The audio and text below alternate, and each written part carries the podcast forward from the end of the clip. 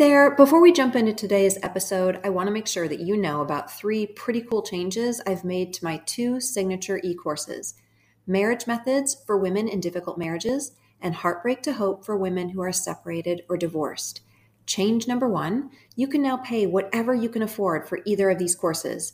I don't want money to get in the way of your healing. Change number two you can now decide between receiving the content weekly for 12 weeks or in a guidebook PDF upon purchase. And change number three if you have a friend or family member in your life who is in a difficult marriage or going through a divorce, you can now give either of these courses as a gift. See, I told you these were cool changes. Check the links in the show notes to order today.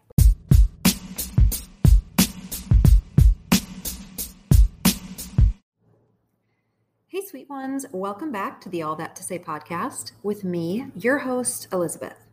On this podcast, we talk about the hard stuff. A, because I've been through a lot of it. B, because most of you have too.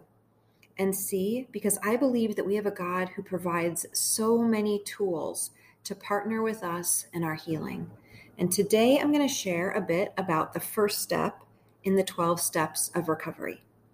If you haven't already listened to my episode where I shared my background with Al Anon, you might want to start there. It was the Mini Monday episode that aired on 5 23 2022. As I shared in that episode, one surprising aspect of Al Anon was that they believe the best way for someone to recover from living with an addict is to go through the 12 steps themselves. So I'm not going to share the 12 steps of AA, though I know that they are really similar. I'm going to be using the language that is used in Al Anon.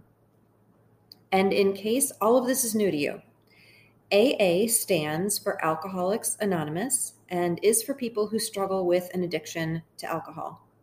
And Al Anon is for people who love someone or know someone who struggles with alcohol and it's affecting their lives.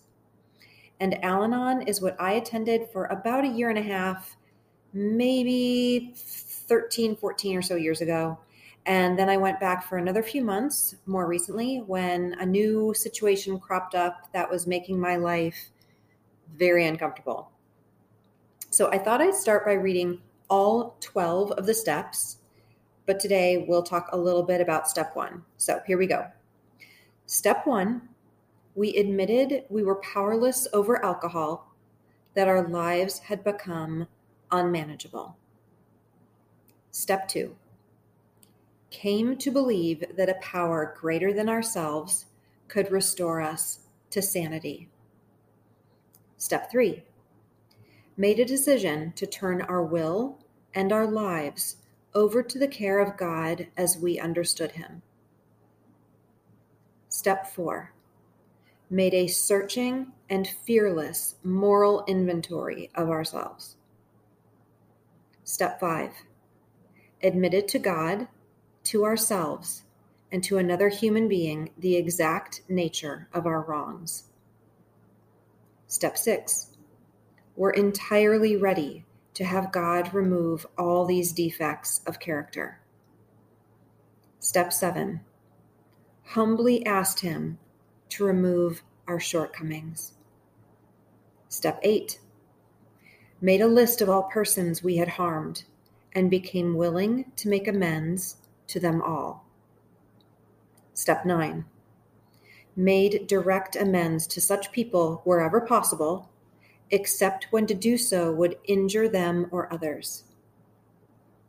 Step 10 Continued to take personal inventory and when we were wrong, promptly admitted it. Step 11 sought through prayer and meditation to improve our conscious contact with God as we understood Him, praying only for the knowledge of His will for us and the power to carry that out. Step 12 Having had a spiritual awakening as the result of these steps, we tried to carry this message to others and to practice these principles in all our affairs. These are from Al Anon's 12 Steps, copyright 1996 by Al Anon Family Group Headquarters. These words have come to mean so much to me. They were a beautiful way to press pause in my life, to gently help me take a look at my reality. And they helped me realize there were some things I could be doing better. They also reminded me that I wasn't alone. And as I said in the previous episode, I genuine, genuinely believe every adult could benefit from taking a few months to walk through the 12 steps. Okay, so today let's take a look at step one. We admitted we were powerless over alcohol, that our lives had become unmanageable. Okay, I want to start with this because I want each one of you listening to get something out of this. And to do that, you're going to need to realize that the steps are not just for alcoholics or people who know or love an alcoholic. You may not have an alcoholic in your life, but I would bet you have a person in your life who is difficult, who suffers with mental illness, who is mean to you, who is addicted to other things, who has a lot of problems in their life or who you feel responsible for, or you feel you need to help, or you feel you should help, or who you think you have the answers to their problems, and if only they would just listen to you and do what you suggest, their life would turn around. Or maybe you have someone you think about or worry about a lot. Am I right? Okay. Replace that person's name with the word alcohol when I say step one again. Now, if you do not have a person like this in your life, okay, first of all, congratulations and thank God for that. And two, then replace the word alcohol with the word life. Step one, we admitted we were powerless over fill in the blank, that our lives had become unmanageable. I want to reword this. I'm going to soften it up a bit so that it's more palpable and easier for you to swallow and believe. And I'm going to put it in the first person and in present tense. I admit that I am powerless over fill in the blank, that my life has become somewhat unmanageable in some ways. Because, honey, this is true for every person. We have zero control over a lot of life. Now, do we have agency over our choices and reactions and thoughts and words and actions and how we take care of ourselves and how we treat others? Yes. But there is a huge part of life that just sort of happens to us.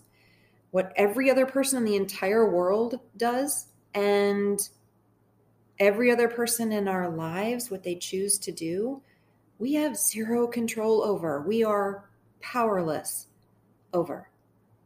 Also, as I shared in the episode from May, I realized that I was not dependent on a substance, but I was codependent with a person. I was adding to the pain of our frustrating situation, and I was trying to control our lives. Let me just say something they say in Al Anon the three C's. We did not cause it, we cannot control it, we cannot cure it. Oh, but I was trying. I was trying. I wasn't addicted to a thing, but in retrospect, I was addicted to a person and I was addicted to his pain and I was addicted to fixing his addiction and I was addicted to my pain and I was addicted to our bad marriage.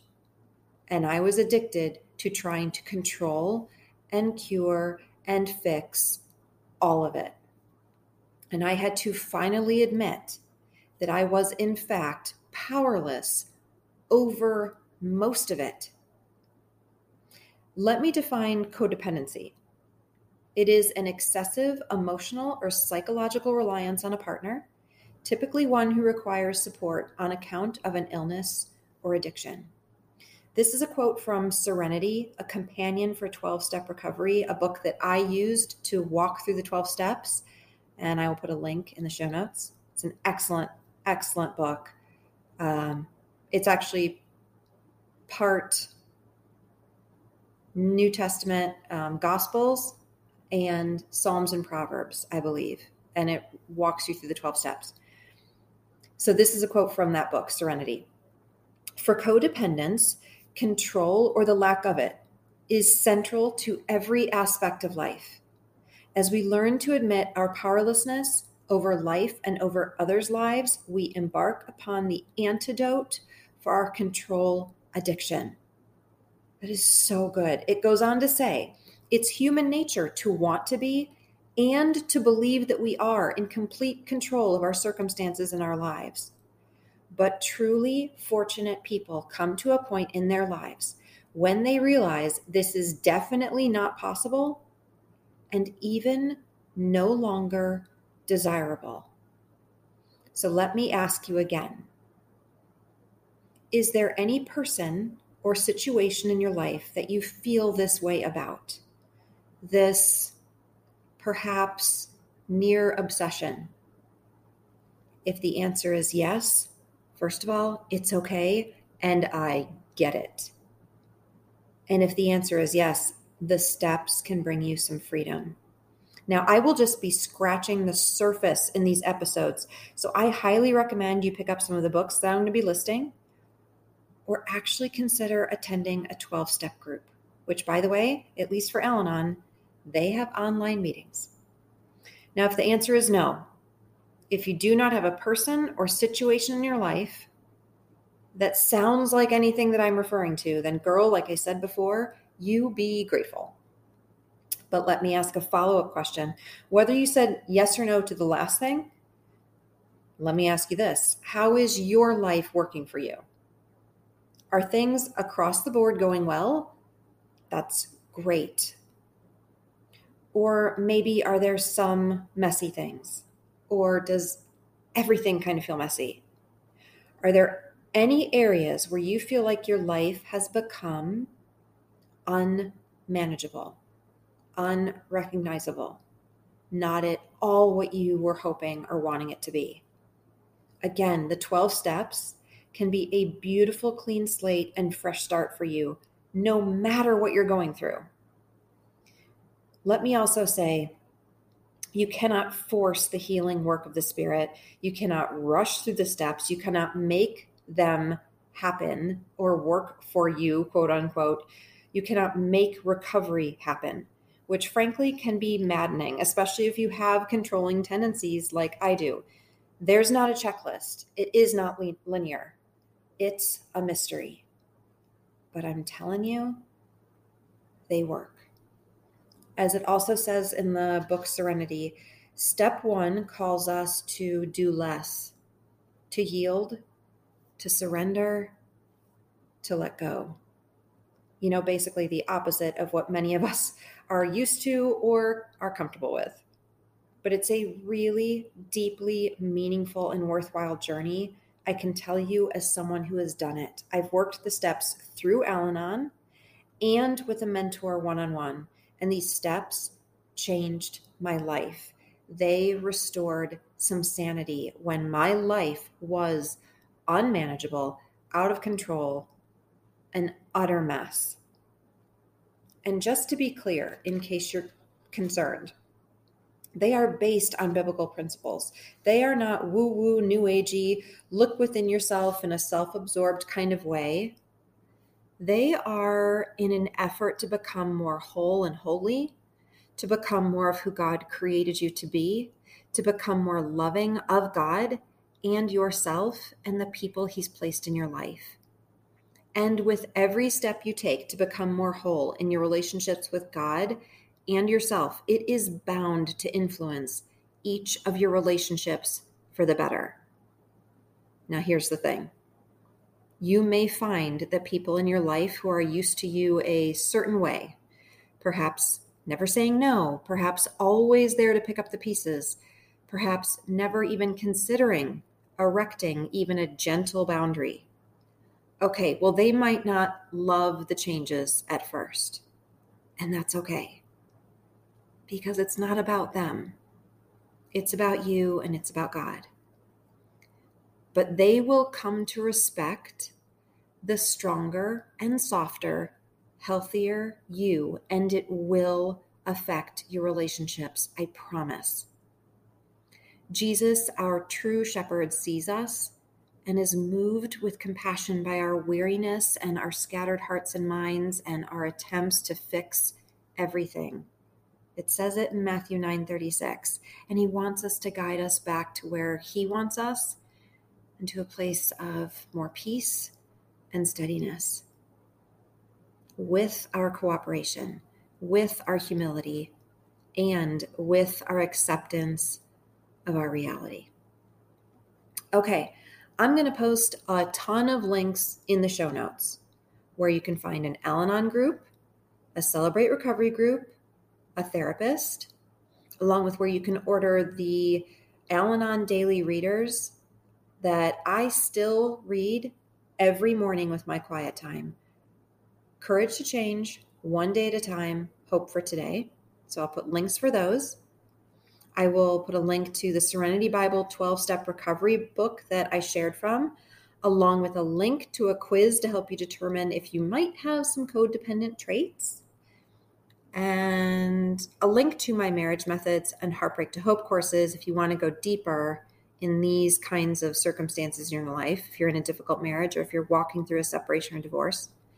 If you have any questions that you'd like me to tackle on recovery, on the 12 steps, on the slogans, on relationships, anything, you can message me through the podcast.